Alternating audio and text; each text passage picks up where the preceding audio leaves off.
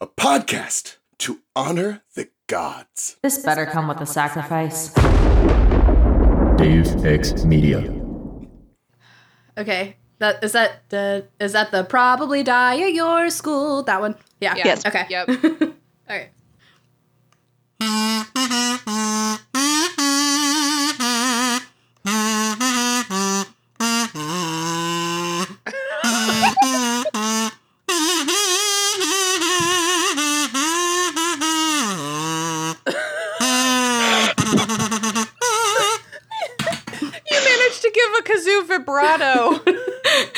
You gotta give it a little jazz, you know?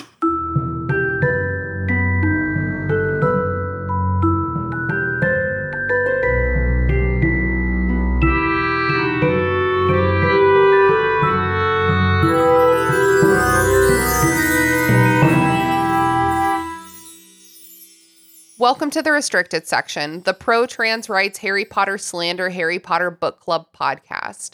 If you haven't done the reading, don't worry, we did it for you.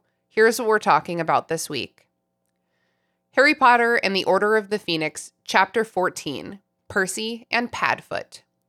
As the title suggests, this chapter is just a bit of Mishigas thrown together in a chapter. We get some Quidditch. Ron is not good at it. We get some flirting. Harry is not good at it. We get some homework. The boys are not good at that. A visit with Sirius's head in the fire, in which he proves to be honestly like a pretty poor guardian, as safety is absolutely at the bottom of his list of priorities. And we get a letter from Percy Weasley that is somehow even ruder and more pompous than Mr. Darcy's first proposal to Liz Bennet. Welcome to the restricted section where the risk is what makes it fun. My co host today might be featured in the Daily Prophet tomorrow. Keep an eye out for her. Lelia, say hello to the listeners. Hello, listeners. And I'm very excited for our special guest today. I'm sure you will recognize her dulcet tones, our dear friend Clare. Clare was on the restricted section for Chamber of Secrets, Chapter 9, The Writing on the Wall, back in 2020, and Goblet of Fire, Chapter 29, The Dream, back in March. Say hello to the listeners, Clare. Hello. How have you been since March? I don't know. It's been a weird few months. Um, I'm doing my best adulting. Didn't Still you not just great. move? I move in the December, so I'm still packing. okay. But yeah, Wow, Godspeed with that. it's not fun, but it's it's a process. I wish you all the luck. I wish you all of the Wingardium Leviosas. You know that Wouldn't have been help? helpful. Yeah. or maybe some like uh some Disney princess power, you know, like so you can just ah out your window and Oh, Exactly. Yeah. yeah. Have you tried that, Clare? yeah. I'm not really good with animals, but it it can't hurt. Roll for animal handling. Yeah, what if it angered them? Imagine if that happened in Cinderella. That would be pretty funny. That's that's a pretty good joke. Disney, you could use that one. She's like singing out the window, and they're like, "Hey, bitch! Hey, it's actually our. T- it's dawn. That's when we sing. Mm-hmm. Okay? Could you mm-hmm. shut up?" Yeah, it's cultural appropriation, actually. so I find it very offensive. The only joy us birds have is in our morning song. Shut up for once. All these Disney princesses are always singing. Yeah, yeah. don't- You know, they're like, find another skill. You know. Okay, we're going to get into the chapter, and that chapter is chapter 14, Percy and Padfoot. But first, I would love to read a listener email. Ooh. Sorry. Thank you for the reaction. I appreciate it. I'm always like dramatic pause and then no one reacts. this one is from our friend Chloe. Hi, Chloe. Hi, Chloe. Hello. Sorry. Okay, Chloe says when it comes to Seamus and Harry's fight, okay, so remember like three chapters ago, they were Yes. fighting. I mean, they're still fighting technically, but they were actively fighting. When it comes to Seamus and Harry's fight, I always thought Seamus was just uncomfortable with the whole situation. Like, he didn't necessarily agree with his mother, but that's his mom. It isn't until Harry has a go at his mother that Seamus gets combative. He seems just uncomfortable to me trying to figure out what to believe up until that point. Like he wants to believe his friend, but his mother and the prophet spent all summer saying Harry was a liar. I've always thought that was why he was mad, not because he didn't believe Harry, but because he feels like Harry insulted his mom. Parentheses, yes, you can use this on the podcast if you want to. Love it. I love explicit consent. Thank you so much. If guys, when you email me, give me that explicit consent. Girl, I want extra consent. It might not be super smoke, but listen here, I want permission if I'm making a move. Uh, Chloe, that's a really good point. Clare, what do you make of this? I mean, I could see both arguments. I think Mm-hmm. Seamus has his own opinions, but when his mother gets brought into the conversation, he feels more combative. But I think I'd have to reread it to make sure that it was mostly relating to that. Yeah, it does escalate quickly at that point, to say the least. What do you think, Lelia? I mean, like, don't you remember when you were around that age and like yo mama jokes were like so funny, but like also like it wasn't that funny when they said it to you. Like Yeah, it's like the greatest diss, also. Yeah. It's like I'll never forgive you for that. It's like and they're like they they said something they it would be like the stupidest. Like what's a yo mama joke? Like yo mama's so fat. The kids thought she was a school bus or something. I don't know what.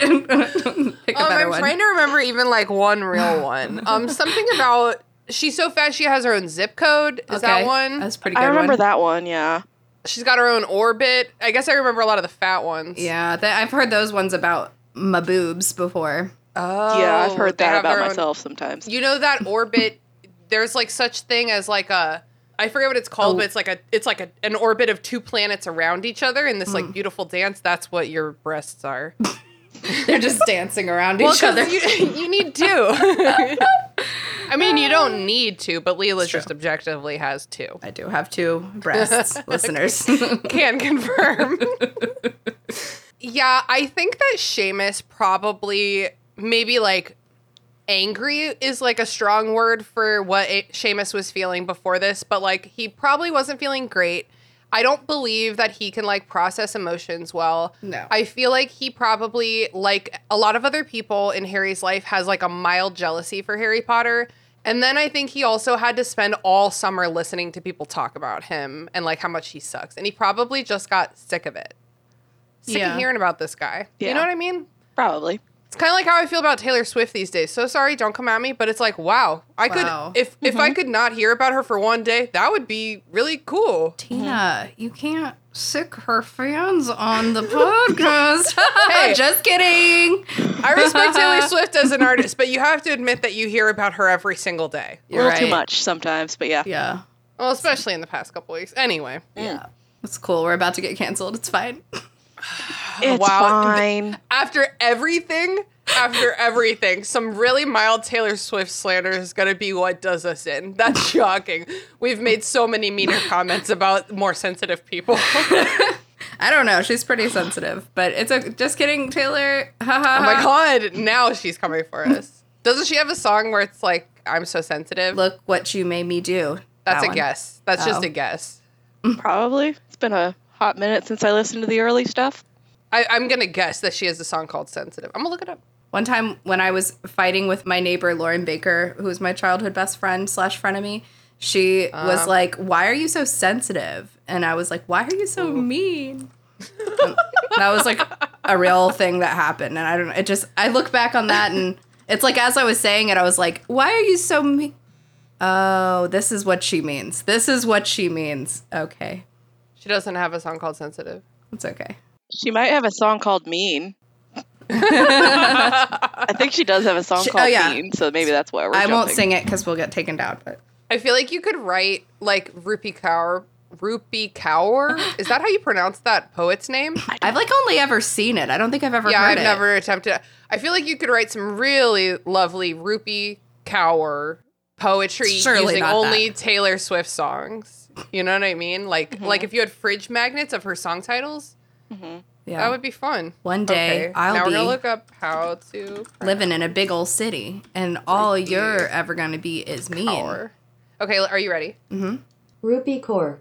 Oh, Rupi Kaur. Kaur. I feel like that sounds less right. was it? Uh, that was Rupee also Rupi like Kaur. Rupee core. Rupi Kaur, yay, motherfuckers. It's a good one. Thank you so much. It really wasn't that good. anyway, um, so now we turn to chapter 14 of Harry Potter and the Order of the Phoenix, Percy and Padfoot. Here we are at chapter 14, guys, and as Clare reminded me before we started recording, we are not even halfway through yet, so here we are in the middle. As everyone knows, the middle is always the best part of the book. Said no one ever. Said no one ever. That's what she wrote that uh, that song about, right? Why, What Why song don't- are you doing at the Taylor Swift show? why don't you just meet me in the middle? That song. Yeah. so, that out. well, in like five chapters, meet me in the middle of Order of the Phoenix, I guess. Meet me at our spot. See you in January. Wow, that's how five weeks from now, which is nine days from now when this episode comes out, it'll be January. Ew. Big ol' ew. Wow, the passage of time is just that I made me look. know. I know. It's like you get vertigo sometimes, or like whiplash, I think is better. A little bit of both. Your curls right now, Lelia, look good pulled back by the headphones. You should do little clippies right there. That would be so Aw. cute. Thank you. Do you have to have like the strongest clips ever? Because I definitely do with my hair. Uh yeah, I need strong clips and also I don't usually like to have my hair all the way away from my face like this. I like well, but but if you do like just the little sorry everyone who but if you do just the little this part back, then you still have like length down by your neck to like frame your chin. At least that's how I feel. Yeah, you're right. I do I've been clipping a little, but I could clip more. Cli always clip more. When in doubt, Clip it clip more. I'm wearing a Oh. clip right now. What? I kind of always am wearing a clip. Oh, I'm going to get my haircut later this week, and I'm literally going to go with this clip and be like, all my layers need to be long enough to fit in this clip, or I'm going to lose my mind. I'm gonna lose my fucking mind. It's so annoying to have your hair fall in your face. Anyway, welcome to the Hair Thoughts podcast, and it's actually spelled hair T H O T S. Hair Our new podcast. Uh, Anyway, Harry has had the week from hell, and finally it's Saturday.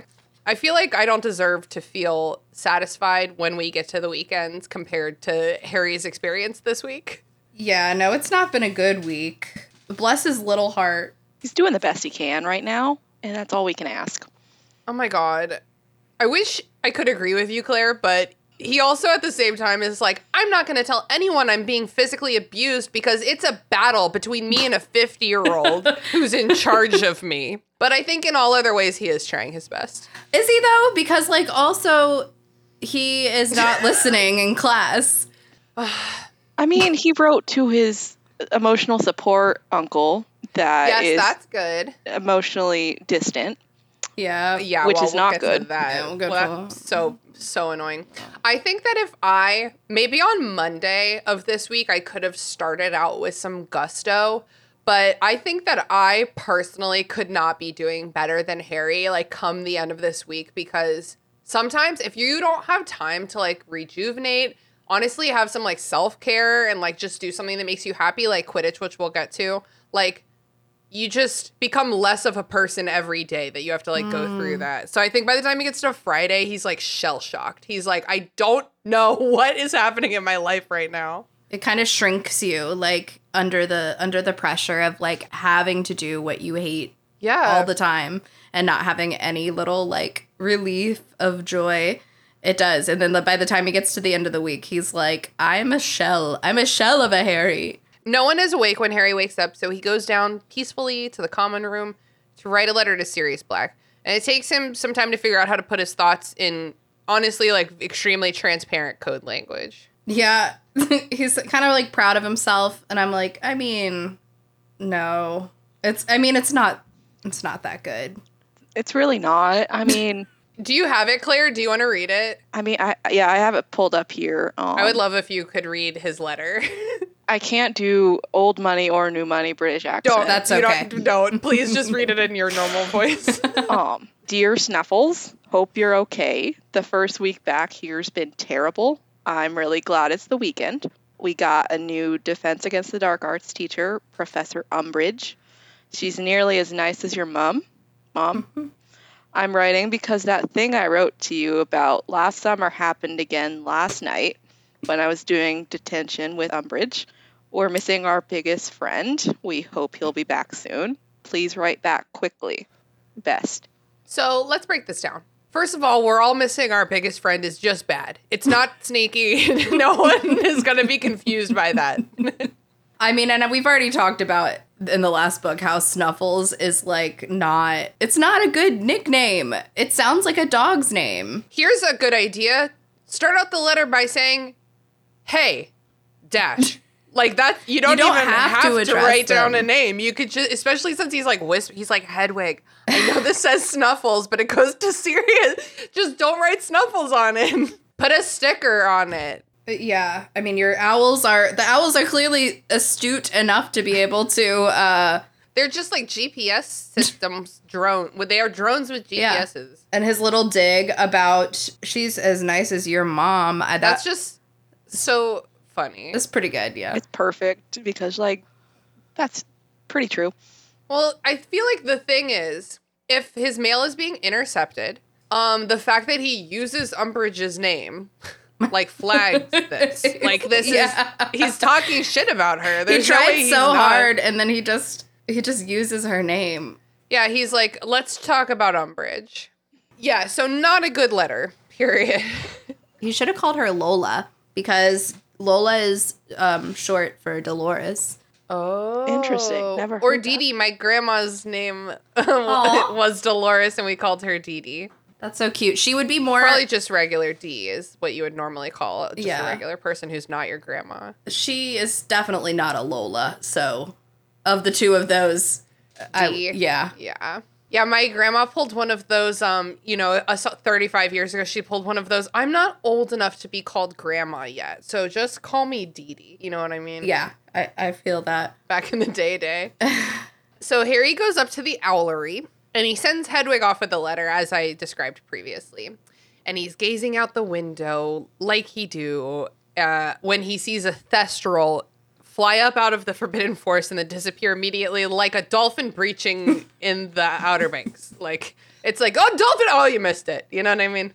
Yeah. And the Thestrals, I mean, you have to have seen death to see them, but he's alarmed because they shouldn't just be like frolicking freely.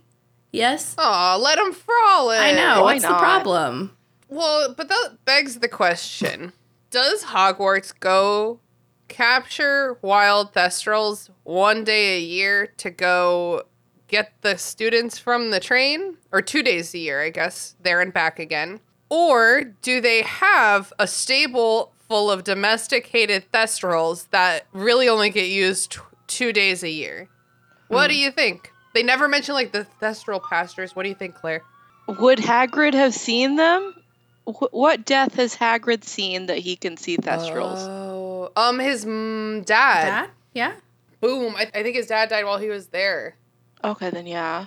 But I just I don't I don't think it's a stable. I think they just sort of find them two days out of the year. What if everyone thinks it's just like an empty stable that's not in use, but that's because it's full of thestrals? Ooh, creepy. I like that. Um, yeah, I agree with you, Clare. That I think uh, I think they just go into the woods and they're like, anyone want to work for a day? We'll give you some carrots or like whatever thestrals eat. Uh, I don't know. I feel like that's uh, bold of you to assume that there's any kind of payment arrangement between Hogwarts staff and animals. Guess it was wishful thinking. We Yeah. you, you have to be the Harry Potter narrative you wish to see in the world. You know what I mean? Yeah. That begs the next question. Why not just charm the carriages to pull themselves? Yeah. That doesn't seem like out of the realm of what we could do here, right? I- Isn't that what Beauxbaton, Beauxbaton does?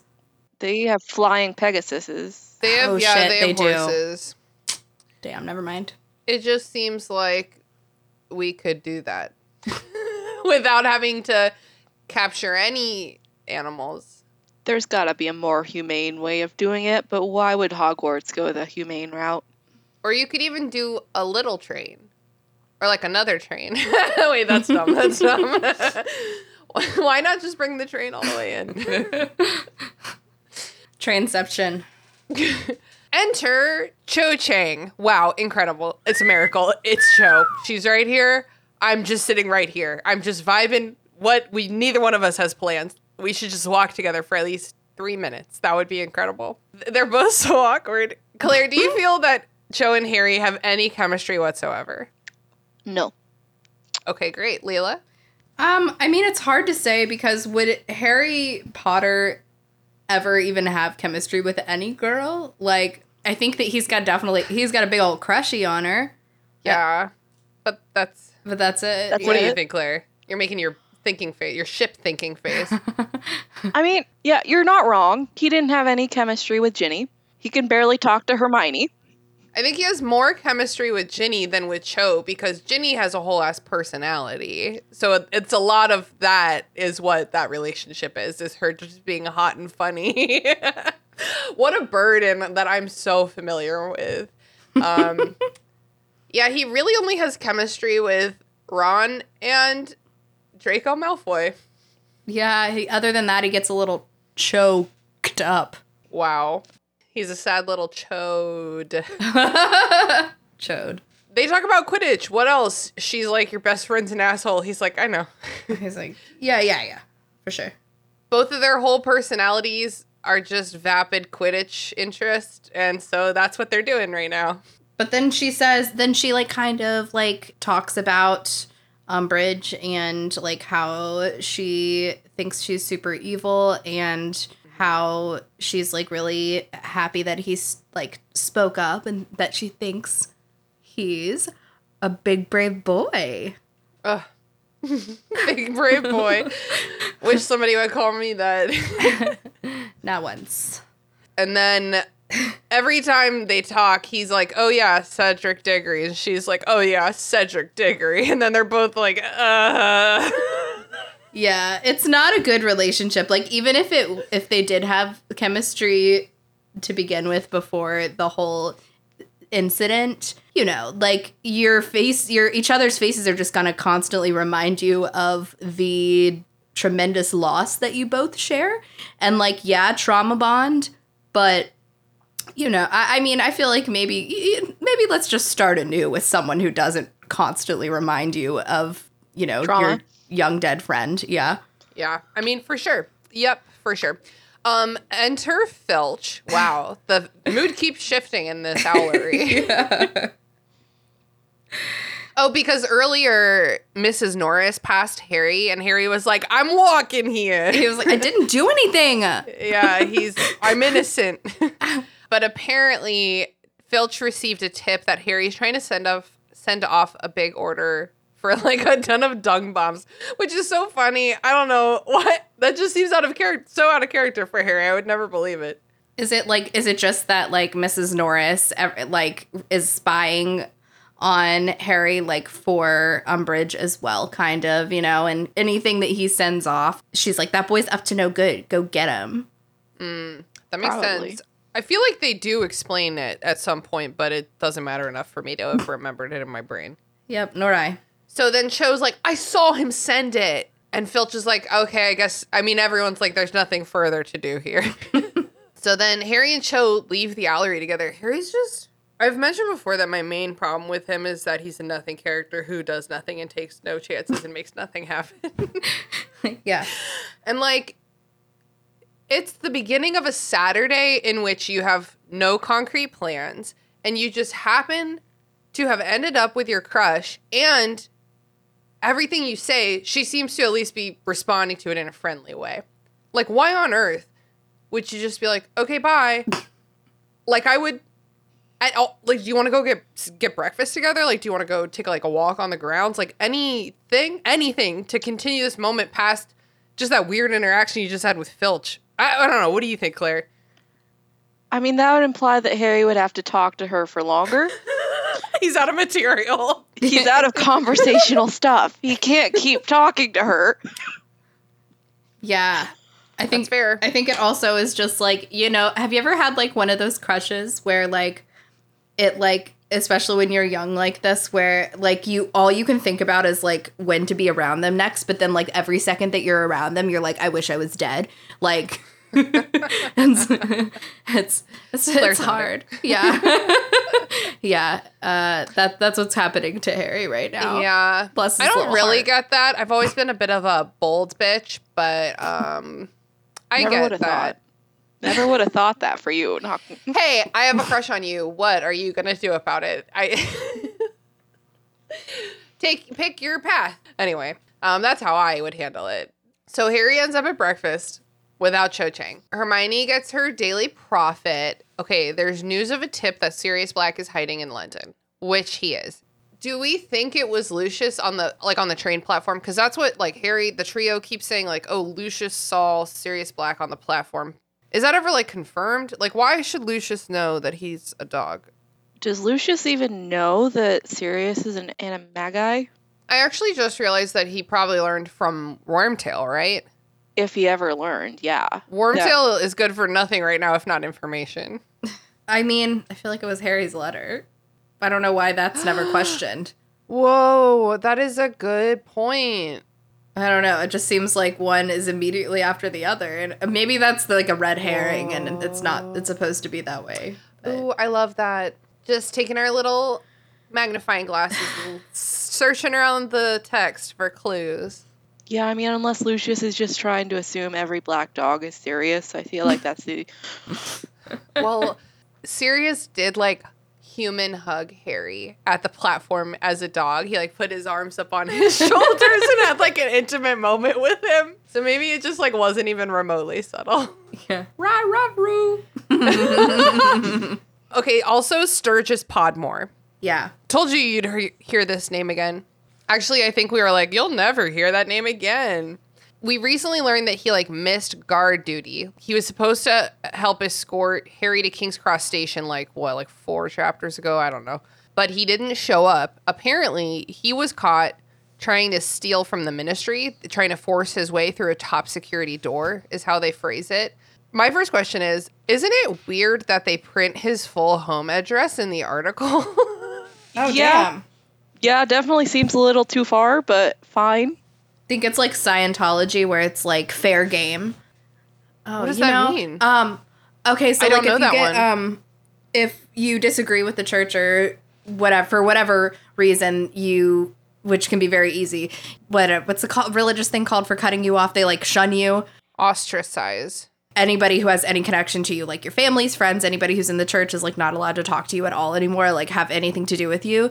And then after that, like That they sounds really uh, healthy. yeah and then after that they declare you fair game which means basically any and all scientologists at the church are like encouraged to harass you and like vandalize your home and like make life really hard for you get you fired all that kind of stuff Dang. Holy shit, that's Did not know this. Guys. Yep. What's like one thing more than a red flag? I know. like a, a screaming, flashing siren. a howler like, come on. yeah it's, It's like if someone was like, "I'm gonna write a parody of a cult that's like the cultiest thing you've ever seen." yeah but the- you would read this and be like, "God, "This is too strong. Like, no one's gonna believe this cult. It's too, it's too stupid." yep uh, so yeah anyway it just uh always comes back to the cult talk with me but So now, yeah, Taylor, this Taylor Swift fan, sorry, Swifties, Swifties. and the Scientologists are coming for me. oh god Good. I, I'm co- I'm kind of confident in this fight. I mean,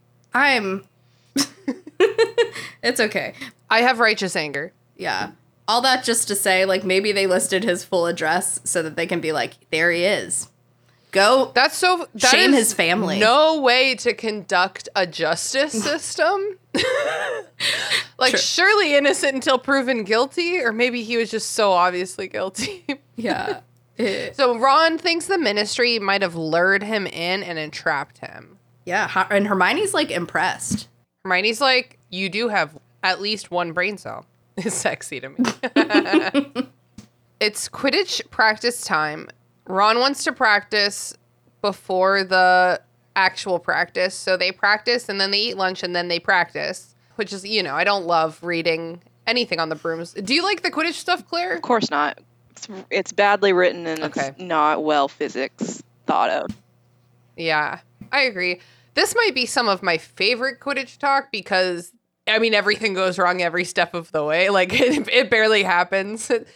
Um, it's actually a huge shit show. Okay, so the entire Slytherin Quidditch team has shown up to watch, aka Jeer.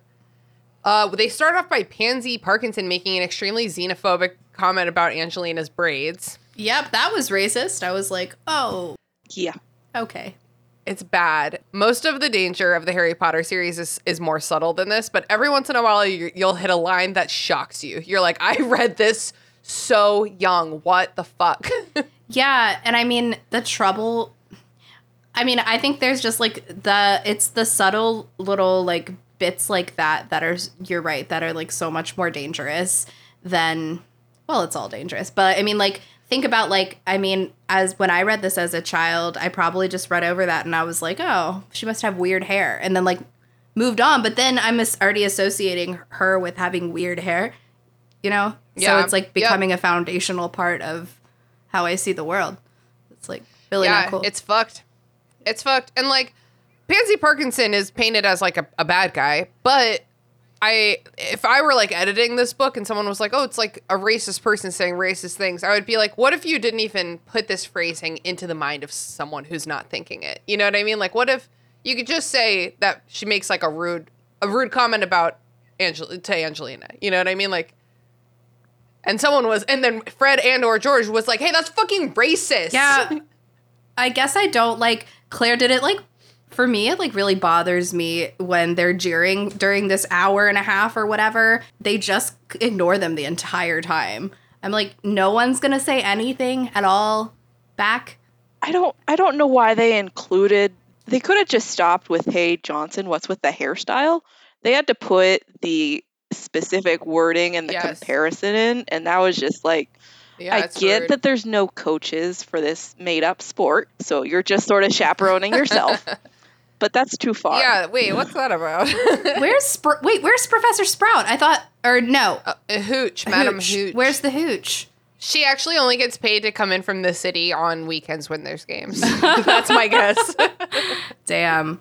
Yeah, these kids cannot be left unsupervised like this. Why I mean, under no circumstances should Slytherin have been allowed to be there. I don't know why they were allowed to watch practice. I can understand them being watching when it was just Harry and Ron, but I think practice they shouldn't have been there. Yeah, it's like secret information. Yeah, they would not be cool with the Gryffindor team just watching their practice. Yeah, I mean, no, it's bad. Okay, so it's bad. Like everything's bad. Ron's really nervous, and therefore he performs really poorly. and it's Oh, like bud. it's really, really frustrating to read this. Like it's so frustrating to watch someone you care about be their own problem. You know what I mean? yeah, It's like, oh, could you try just? I feel like I want to slap you and like reset you. you know what I mean? Like it just gets worse and worse. yeah. Don't you think if Harry or Angelina or like anyone had been like, "Hey, Malfoy, fuck off," like I'm, That would have been nice. you know, like maybe Ron might have gotten a little more courage and been like, "Ah, yeah, mm, yeah, yeah, just shake it off. It's all good." you know, versus just like that sounds like a nightmare what he had to go through. Yeah, it's bad. Well, and also, couldn't they cast like Muffliato or something? Just saying. How can they hear them while they're flying? How loud are they being? Oh, That's Oh, another yeah. great question. I was like, they must be screaming to the winds. They're like Sonorus. Hey! Every moment of the scene is like, what if anything was going differently? like, this is so awful. Okay, Ron misses some goals, saving some goals, and then he, oh, no, no, no, not yet. That's later. They're just throwing the ball around. he misses some tosses. and then he nails Katie directly in the face. Oh god. Gives her Okay, Clare, have you ever gotten hit directly in the face with a large ball? multiple times. In gym, not sexually. Uh, multiple times. I got hit in the face like four times in gym class in middle and high school. I There's nothing worse. it was like it was attracted to my face. I was just like, my nose doesn't need this right now, but fine. Lelia, what about you? Balls to the face? Oh, for sure. My um, middle school um, gym coach called me Magnet Head. So I got so many bloody noses. That reminds me, my first grade teacher called me banana legs because I always has re- had really bruised legs. Oh, yeah. That's, you know, it's like maybe don't have us play games where we're chucking balls at each other's faces. Yeah, like you don't understand the dynamic here. I was like 4'11 and like 90 pounds. I'm just That like, ain't doing my best, you know? I feel like that meant no one ever threw anything at you. No, they all did because they Oh, knew they could get me out. That's so wild. I definitely got hit in the face a couple times with a couple different balls. I have glasses, um, and like when I get hit in the face with a ball, wow, I'm having like a sense memory. The glasses get pushed like deep into my face, and if I have metal, I had metal metal glasses in high school because I was extremely cool, and like everything would get like bent flat on my face, and then because you hit me in the nose, I am automatically crying. it's like an automatic. Yeah. It happened when I got my nose pierced. Like it happens when like an infant headbutts you slightly, like you get hit in the nose, your eyes just cry. And y'all think these boys are immature. One time in seventh grade, my friend David Nix, I hope you're listening. he threw a volleyball direct, or maybe it was a basketball, Ah. directly at my face. And I swear to God, I think he was flirting. Like I think that was his his attempt to like get my attention because he had a big crush on me, and we dated for like three years after that. But he just threw it directly at my face. Oh man. Yeah, don't make kids do gym. That's so mean. We had this, we used to play pin dodge. Did you guys play that? Is when they would like set up bowling pins and they would have like softer balls that weren't necessarily dodge balls, but like they could pack a punch still. And the rule was if you got hit in the face, then that like doesn't count, so you get to stay in. But it, the worst, the last thing you want to do is stay there. When you get hit in the face, it's the worst. I was like, I feel like y'all are hitting me in the face on purpose. Sucks. So Katie is bleeding profusely. And then Fred is like, Here, eat this. It's the healing half of a noseblood nougat or nugget. Nougat? Probably nougat. However, it escalates. Katie's nosebleed starts uh being it gets worse. what a dumb sentence. Uh it's escalating and Fred the line is like is like a silent film of like Fred and George making eye contact and realizing they gave her the wrong thing. it's like a beautiful pantomime um and like the look of horror they gave her the wrong thing. She's bleeding worse because of them. So then Angelina calls an end to practice and they take her to the hospital wing. It's so bad. Okay, well, Clare, what was your favorite moment in this Quidditch practice before we move on? I don't know because she just like tried to keep her arm to her face the entire time, and then it's just like, oh, I can't fly, and with one arm, and then she just looks at everything, and it's just horror. It's just disgusting. It's just, I could imagine it, and it's just too bloody. Oh, Katie, she's so innocent. She doesn't even have like any lines or anything really. She just gets hit in the face. Lelia, what was what? We're, uh, we're not at the end of the chapter Yeah. yet, but what what was the worst moment or like the, your favorite moment? Sorry, from this Quidditch practice. Um, It's like so slapsticky. It's like such a shit show. it really is. I like the line of uh sorry, Ron repeated, his red face shining like a beacon against the bright blue sky. I can I can picture it. His embarrassment throughout this is so heavy. Ugh. Like it you it's just like draped upon my shoulders and I'm like I can't bear this. I can't bear this ginger embarrassment any longer. Ugh, like he that's the thing is like you cannot react this way. Like that is letting them win. My favorite moment in this awful Quidditch practice is when um Harry and Fred and George go to get the balls and they're just like fucking yikes about Ron for like one split second.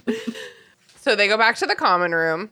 Ron is bitter. He's lashing out at Hermione and he's stalking away. I like that when it's when Hermione turns to Harry and says, "Well, was he lousy?" And Harry's, "No," said Harry loyally. Like, he's so loyal. Insert clip of Georgia from Love Island saying, I'm very loyal. I'm a very loyal girl. Yeah, I know that, yeah. I started my relationship being very loyal. I'm very respectful and very loyal. I was loyal on the day. I am completely loyal. I was loyal to you. Loyal. You're very, very loyal. Yeah. Yeah. I mean, she's your friend. I feel like you could level. No, it's girls against boys. I I think that he's feeling protective of Ron because of the Slytherins. It, it may, I feel like it was like kind of a reflex, you know, to be like, he did great. Like that's the only thing we need to be talking about is how great he is. Yeah. they spend Sunday doing homework in the common room, and Hermione won't let them copy off her, so now their homework just got extra hard. Oh, what do you guys think about the house elf hats that Hermione is I mean, knitting and trying to trick? it's bad. Yeah. Not a fan. Yikes. Yeah, our guest last week, Talia, um, was I think pretty much summed it up about, you know, this this ain't the way. this ain't the way at all. Uh, whatever. We don't have to talk about it again. All good, all good. She just she needs like a staff member to guide her. You know, I really feel like someone should be like, it's so cool that you've taken interest in this, and I would love to talk to you about like activism and like what your first step should be right now. You know, instead of she's just she she just has nothing to go. People just hating on her shit instead of anyone stepping in to try to channel that energy. Yeah, she's just like, you know, tale as old as time. She her activism is just immediately dismissed by like literally everyone. So she she don't know any better. I'm like, who would be a good staff guide for this? Ugh. Maybe Flitwick. He's the only one that I don't immediately dismiss. or someone random like Professor Sinistra or Professor Vector. Like we never really get to hang out with them. We don't know. They might be cool. Maybe. Maybe. I don't know. I think that all the professors are terrible. Oh, Flitwick is so good. I guess. What do we even know about him? he is funny and smart and um he headcanon has a very elaborate liquor bar in the staff room Right. he headcanon i think is hung like a horse i'm trying to remember all the lore we've invented about flitwick over the course of this podcast Is i know that we've invented a lot of lore for him is he the Hufflepuff or the Ra- Ravenclaw head? Ravenclaw. Okay. Well, he might be smart enough to know not slavery. Yeah. wow that's true yeah so yeah he should step in and guide her there's some kind of shitty writing in this chapter and every other chapter, but like here's a really I think good example. When I look at a sentence, it's almost like an algebra equation and I'm so sorry to say that, but it's like uh you know, if you're saying something twice, you tighten and rearrange the sentence until you're only saying it once. Okay, right? And here's an example. It was another clear, fine day, and most of their fellow Gryffindors spent the day out on the grounds. That sentence has day in it twice. And like a good writer doesn't, it's like you just make it one thing. It was another clear, fine day that their fellow Gryffindors spent, spent out on the grounds. You feel me? And it's like this kind of detail that makes it so clear to me that the editor is not Yeah. engaged right now. Yeah. Absolutely. You're right. That's like that's like rule number one. Like when you're writing Don't say something, don't say it twice. Find a Yeah, say thesaurus. Yeah. So late night Sunday, I guess I was like really engaged when I was reading this over the summer and taking notes because this my note says, "OMG, late Sunday night, Hermes Percy's owl shows up in the common room window." OMG. Basically, it's a long, shitty, conceited letter that our friend Sam from Content and Capable, his brother James, was nice enough to read that for us for this episode. So thank you, James. Great accent, I'm sure it's going to be. But it was not a great accent narrator voice. So I put it at the end of the episode instead. The letter's just like, congrats for becoming a prefect. I feel like reading it in my normal voice instead of Percy's bitch ass voice is like making it seem cooler. But he's like, good job becoming a prefect and also watch out for Harry Potter, basically. And like, I know he's violent, so if you can't figure out how to escape, go talk to Professor Umbridge. A really de- really a delightful woman. I mean, when I was reading it the first time, I was just like, okay, the the first like two, three chap paragraphs aren't bad. It's just sort of like, hey, you're doing a good job. Friend George Yeah. didn't, and then it takes a real turn to be against Harry Ron's best friend, and that's not good. Yeah. Say literally whatever you want about Ronald Bilius Weasley, but he would rather lose, I think, pretty much just about anything other than Harry. Yeah. Especially at this point. You know, like I think after their Goblet of Fire fight, they're locked and loaded. that made it sound sexual. I didn't mean.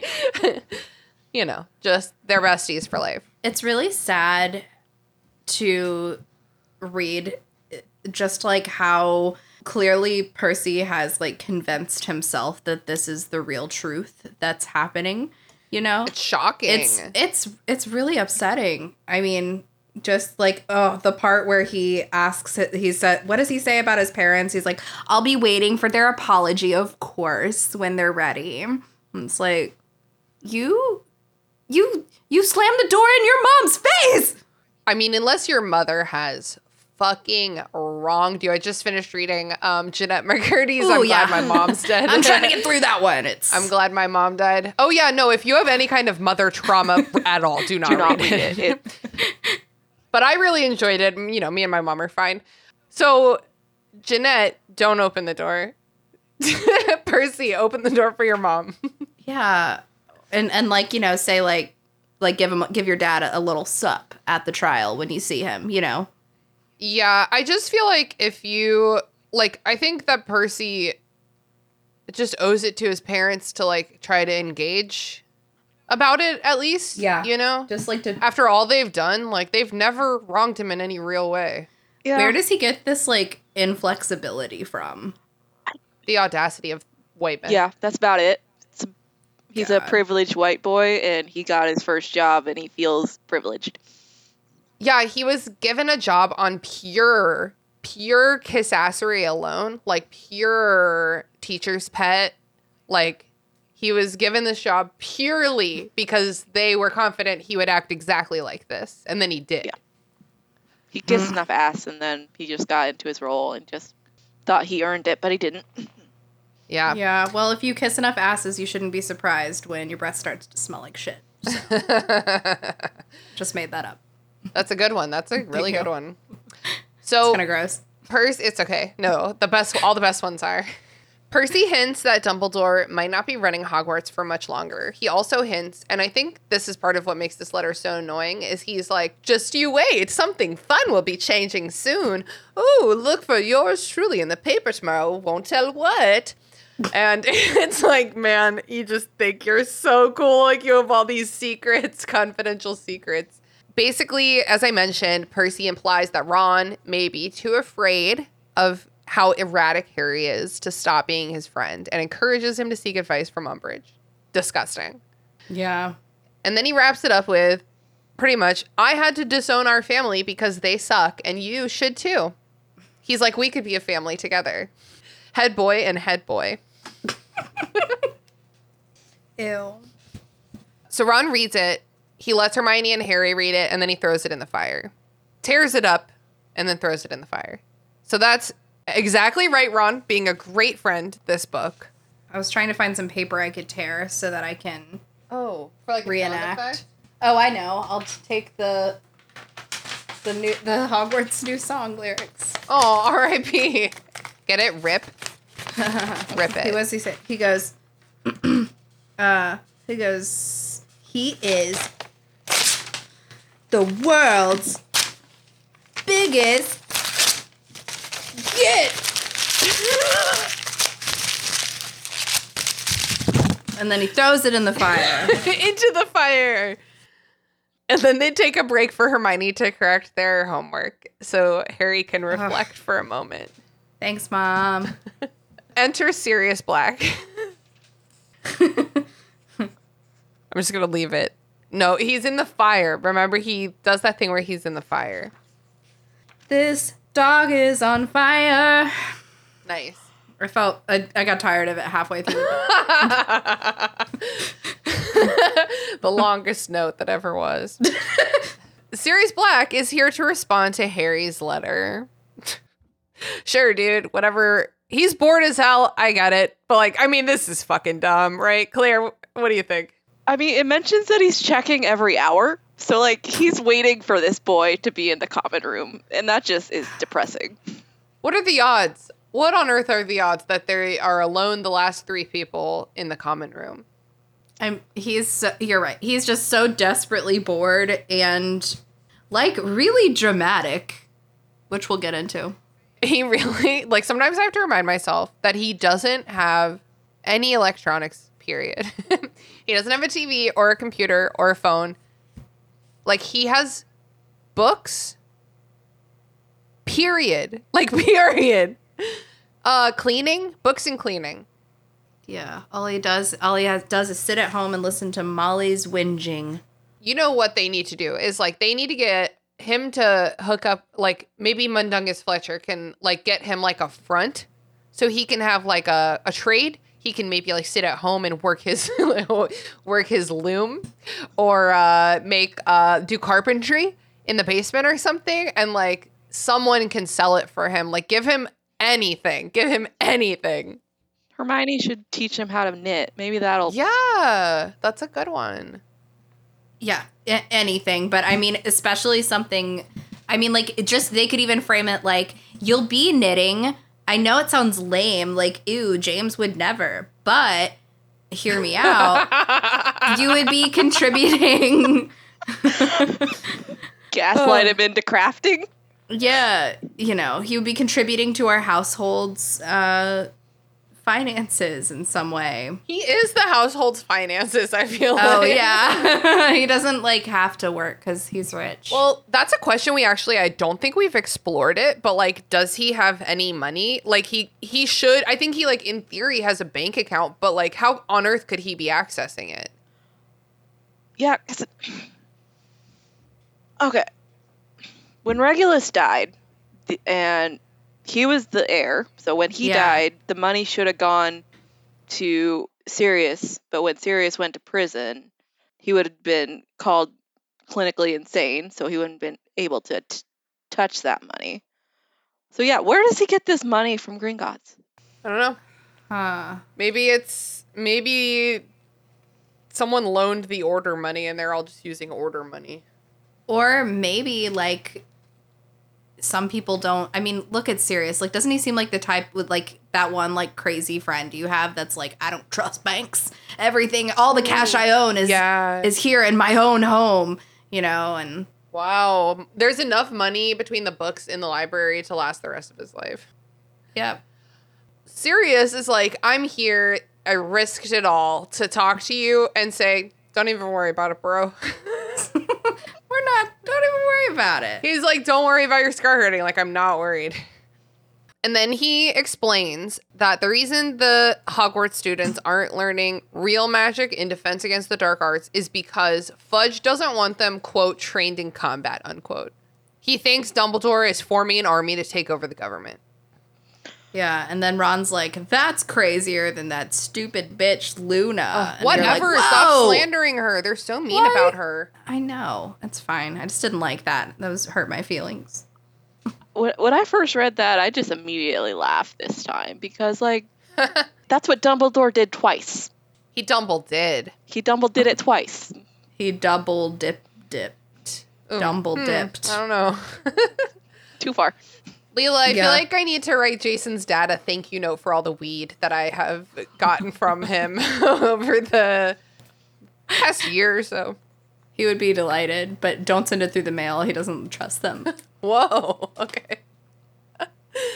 Um, does he trust the banks? yeah, uh, he he does trust the banks, which is ironic. Hmm, interesting. Sirius uh, shares that apparently Hagrid was supposed to be back at Hogwarts by now, but no one knows what happened to him. Don't worry. We just have no idea what happened to him. Why would we be worried? Apparently, Hag- Hagrid and Madame Maxime from Beauxbaton, they were out on this journey together and they got separated on the way home. And in the Order of the Phoenix has been in touch with her, but not him. So they're like, okay, I guess he's coming still slowly. Yeah. I'm starting to recognize the same patterns of government that I saw when our when our girl uh when our girl from the Uh-huh. last book, Uh huh. stupid cute chubby girl, what's her name? uh, You know it. I, yeah, From the last book? Shout it out. it's coming. From the last book? Yeah. Who? She went missing. What's her name? Oh, uh, Bertha Jorkins. Yeah. There it is. All right. Hashtag justice for Bertha Jorkins. Justice I, I haven't said that on Jorkins. this show in a couple months. Yeah, but I mean, again, you know, it's a lot of oh, it's probably fine. Let's you know, It not wasn't worry about it. It wasn't fine. It was not at all fine. Um, Sirius is like, I would love to meet up with you sometime in dog mode. and they're like, no, are you fucking kidding me? No. Sirius, fucking black, an adult, is like, oh, you fucking bitch. You're less like your dad than I thought. And as a reminder, I love him more than anyone. So the risk would have made it fun for James. Haha, that's where my intro came from. When I read it, I was like, I guess that comes up in this chapter. James sounds like a nightmare. Yeah, James sounds reckless and immature.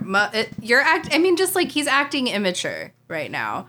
He's being really immature. That's like a man, uh, like a guilty mom manipulator mode almost. Yeah. Like, Yeah, I was totally. just like, this feels like emotional manipulation. This Yeah. is him not developing emotionally and using it to make a 15 year old angry and manipulated. yeah. This is like in Dare, which doesn't probably exist anymore. Which was drugs are really excellent. I think is what it stood for. Sounds right. they would be like there would be a cartoon and it was like a hot lady and she was like ooh i'm a cool person because i smoke and then it would and she'd be like smoking makes you cool like me and then like the little girl's like i want to be cool but then it zooms up and the woman's face ha- is, has like yellow teeth and like bad skin and she's like ha ha ha Oh. but it's like it's like similar to that you know they're like smoking can make you cool look everybody's doing it it's like I see, um, I see, I see. hey you know what would make you cool if you weren't such a bitch just one man's opinion The wild thing is that there's three 15 year olds here being like, I feel like he's acting really immature about this older, this adult. Like, they're all like, yikes. Yeah, this like 35 year old is trying to get a 15 year old to break the law. Yeah. And seriously Yeah. risk himself. i'll write you a time i can make it back into the fire then shall i if you can stand to risk it It's so bitchy. It's so bitchy. It's so manipulative. great that's because you know that's what harry needs right now guilt guilt from his one remaining trusted family member Yeah. Being compared to his dead father, who was Uh-huh. the best friend of this manipulative godfather, yeah, that's exactly what he needs. Right. I had a terrible week. and now you're reminding me that I'm an orphan again. yeah Everyone's being a nightmare. Remus Lupin is the only marauder who achieved adulthood in any, any meaningful way. Yeah, took trauma, but he got there. he got there. And that's the end of the chapter. It's just like, oof. Yeah, I think that this the end of this chapter reminds me of the feeling I had reading this as a kid, which I've talked about before on the pod. This book was always my least favorite. I it's the only one I never reread out of all of them and was my least favorite movie as well. And it's because of the feeling of angst. I've always had like an issue with sitting with uncomfortable feelings and that is that's what this chapter is is just sitting in unpleasant feelings and just letting them wash over you yeah. It hurts. it hurts but i mean let's see Clare what's something uh you know like positive you could take away from this chapter Um, positive thing. Uh, Harry still can't talk to women, so that's it's very good that he's a he's the proper awkwardness at a- age fifteen. He's not like I like think he- suddenly like uh like not- a fabio you know yeah, exactly. He knows where he's supposed to be, and he knows how to how he's supposed to be interacting with his friends, and that's I think a, a lot of his trauma could have stunted his ability to talk to his friends, but I think him not being able to talk to his crush it shows that he's he's where he's supposed to be right now, and that's good for him, honestly. Nice. I know I what like you that mean. perspective. yeah i like it's because oh yeah he's still a kid bless his Exactly. little heart Yeah. yeah He has a long ways to go in the emotional department. One thing that I liked in this chapter was um I've said this the past couple chapters I feel like, but I just really like Angelina and I want I'm like desperately eating up every morsel of character arc we get for her. And I wish there was so much more, but like I love what we do have of her. And I love seeing her in this leadership role. I think she's so good at it. Yeah, I do too. She's, a little hard on leader. Ron, but like whatever. Yeah. I mean, I think she was maybe just kind of like giving into the pressure and also just emulating her hero who It's true. And like with the Slytherins watching, it's almost like you she has to be like, okay, and this isn't we're not doing this, you know. yeah. Yeah. It's not and I mean they're not Hufflepuffs. They're not going to be like it's okay. Like, oh, Hufflepuff, I'm just here to play. everyone sing as loud as you can so Ron can't hear the Slytherins. That's so cute. Oh my god. Oh my god, I love that so much. Um, cool. Uh, Clare, do you have any final thoughts about the chapter? Anything you want to circle back to? Anything anything at all? Not really. All the men in Harry's life are emotional and manipulative, and I think he did his best, and that's all we can ask. Okay.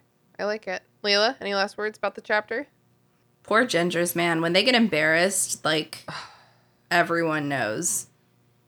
Yeah. That's all I have to say about that. Man, I know that I've announced on the podcast that Brooke had her baby like what like now like 2 or yeah, I think like 2 months Two ago months? maybe.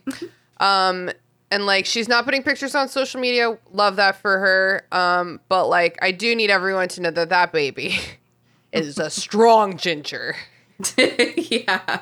Every time I see her, her hair, her little baby hairs are like more and more orange. Yeah, It's really cute. Freya grows ever more orange every day.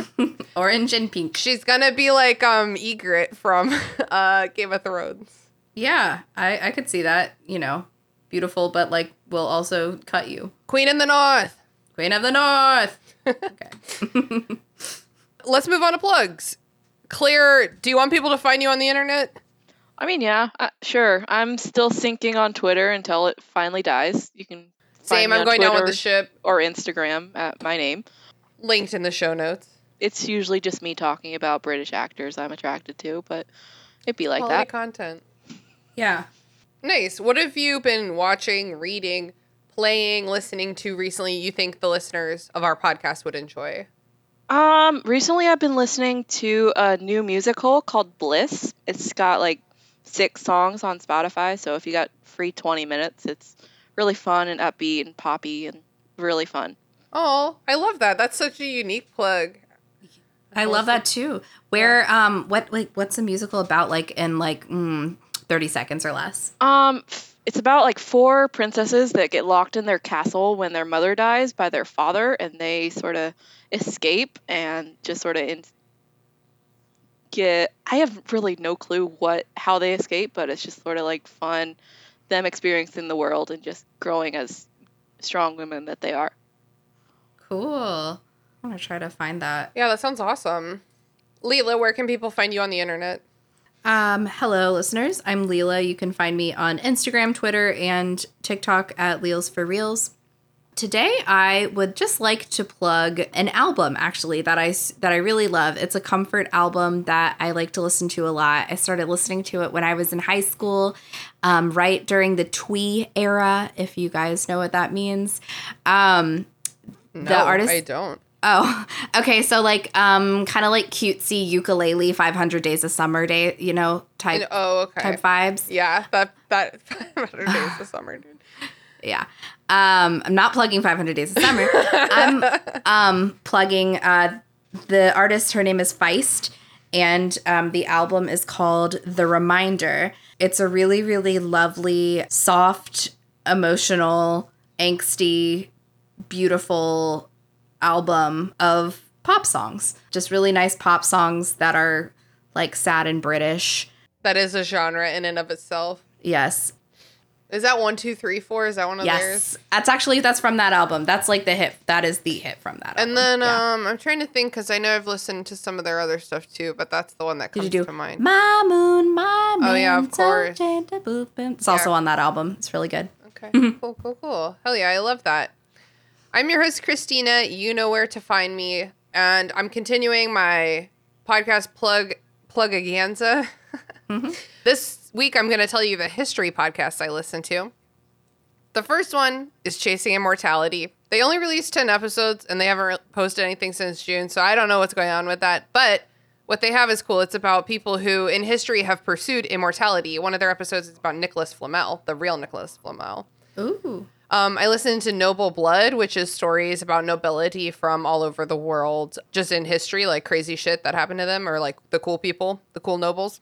I listened to The Alarmist, which is a comedy podcast. I don't think they would ever classify themselves as a history podcast, but they talk about crazy shit that has happened in history. So it's a history podcast and figure out who's to blame, like the Titanic. And then I also listen to Behind the Bastards, which I know I've plugged before, but they, I mean, it's a history podcast too. So listen to Behind the Bastards and all of these other history podcasts.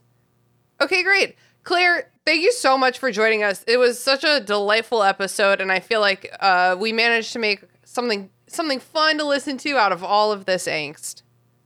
Yeah, this was very fun. Um, I know it's a very boring book so far, so this was fun to just sort of have fun with it. Yeah, for sure. And Lelia, as always, thank you for being my and I never know what to say. And then I always just say co-conductor. Angst, Woo, woo. angst, angst. Yeah. Yep.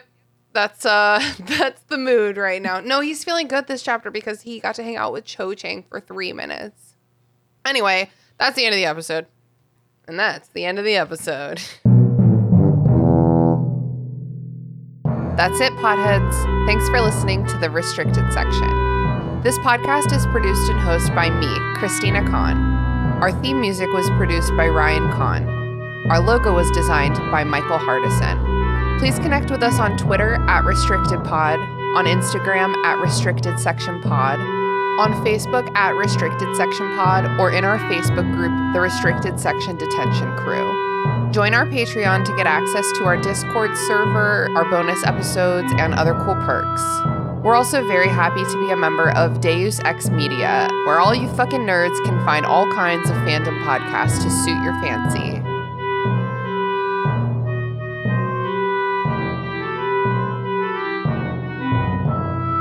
What would you do if there was a terrifying prophecy about you, Or you had to go on a perilous quest to save a friend. or everything you loved was in danger, and the world was about to end? Whoa, uh, slow down, Charlie. You know what to do when all that crazy stuff happens, right? Call Ghostbusters? No, you listen to Of the Eldest Gods. Oh, oh, oh, oh, right, right, right. Sorry, Ray. Uh, y'all can listen to our podcast about the Rick Riordan books. We'll cover each chapter and talk about some of the fucked up mythological context. and we'll probably get cursed by Zeus. Let's hope that doesn't happen this season. know. Catch Oteg on all your podcast platforms. and eat some blue food while you listen. Wish us luck while we survive the apocalypse. Charlie. What? Okay, Christina, while James is getting himself ready to do this, I'm going to have a go at reading out. Just for shits and giggles, you can choose whatever one. James's probably will be better, but I thought I would give it a go. Dear Ron, I've only just heard from no less a person other than the Minister of Magic himself, who has it from your new teacher, Professor Umbridge, that you've become a Hogwarts prefect. I was most pleasantly surprised when I heard this news and must firstly offer my congratulations. I must admit, I've always been afraid that you would take after what we might call the, quote, Fred and George route, rather than following in my footsteps, so you can imagine my feelings on hearing you have stopped flouting authority and have decided to shoulder some responsibility. From something the minister let slip when telling me you are now prefect, I gather you are still seeing a lot of Harry Potter. I must tell you, Ron, that nothing could put you in danger of losing your badge more than a continued fraternization with that boy. Yes, I am sure you are surprised to hear this. No doubt you will say that Potter has always been Dumbledore's favourite, but I feel bound to tell you that Dumbledore may not be in charge at Hogwarts much longer, and the people who count have very different and probably more accurate view of Potter's behaviour. It may be that you are afraid to sever ties with Potter. I know that he can be an unbalanced and, for all I know, violent. But if you have any worries about this, or have spotted anything else in Potter's behaviour that is troubling you, I urge you to speak to Dolores Umbridge, a really delightful woman who I know will only be too happy to advise you. This leads me to my other bit of advice. As I have hinted above, Dumbledore's regime at Hogwarts may soon be over.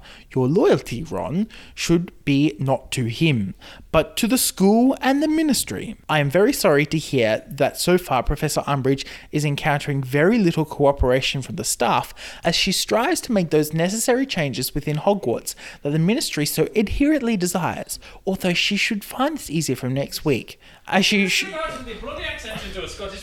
Although she should find this easy from next week. Again, see the prophet tomorrow. I shall only say this a student who shows himself willing to help Professor Umbridge now may be very well placed for head boyship in a couple of years. Please think over what I've said most carefully, particularly the thing about Harry Potter, and congratulations again on becoming prefect. Your brother, Percy. Okay, on to James because that was absolutely terrible. Hello, my name is Reginald. How the heck am I supposed to do this one? I I'm gonna slip out of an accent. I- This is awful. It's very Irish. Yes, I can't do a fucking British accent without slipping into something that drops an R. More comfortable. I feel like I've done this before.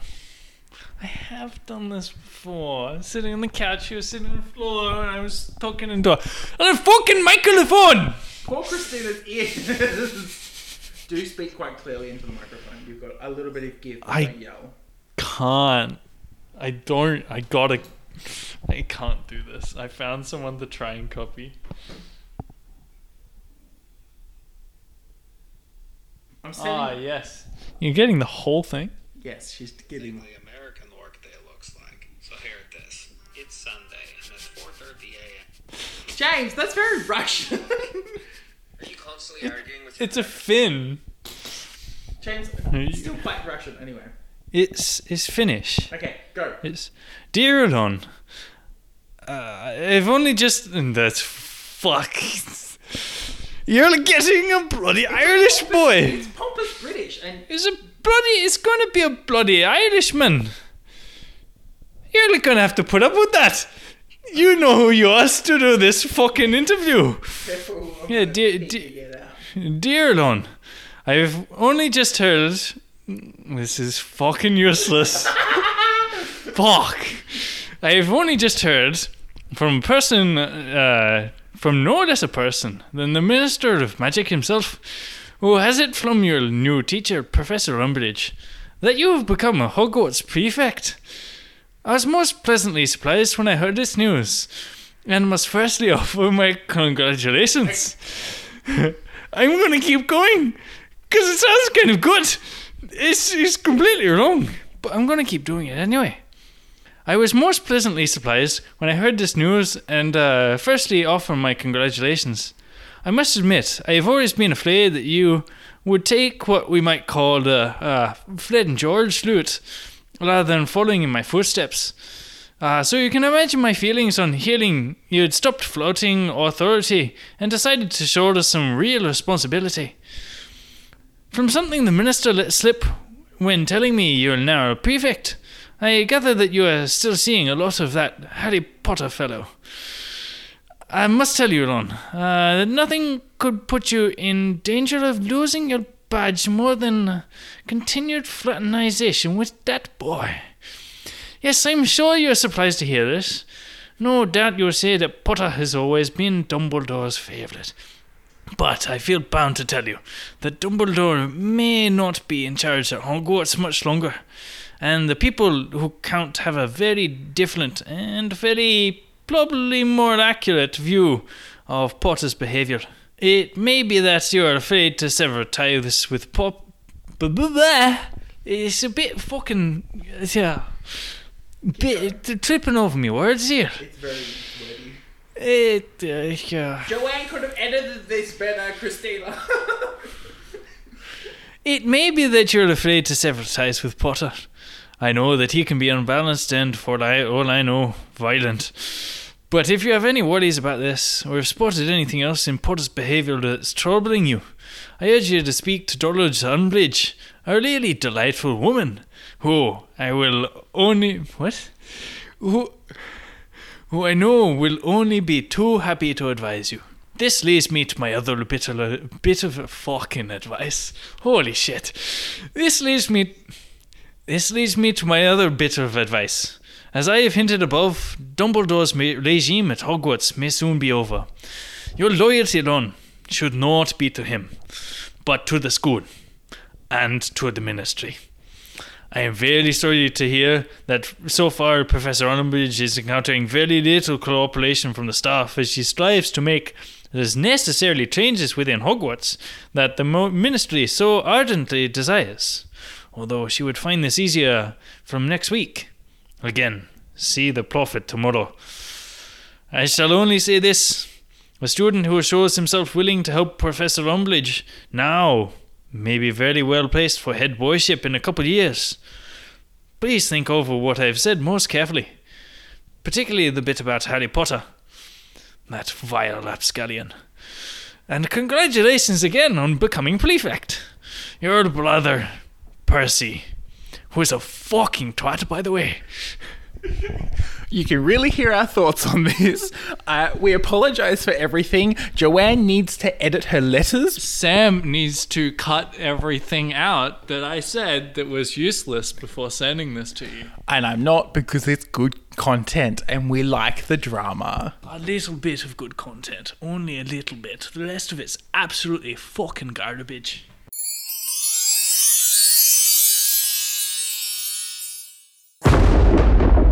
Deus Ex Media.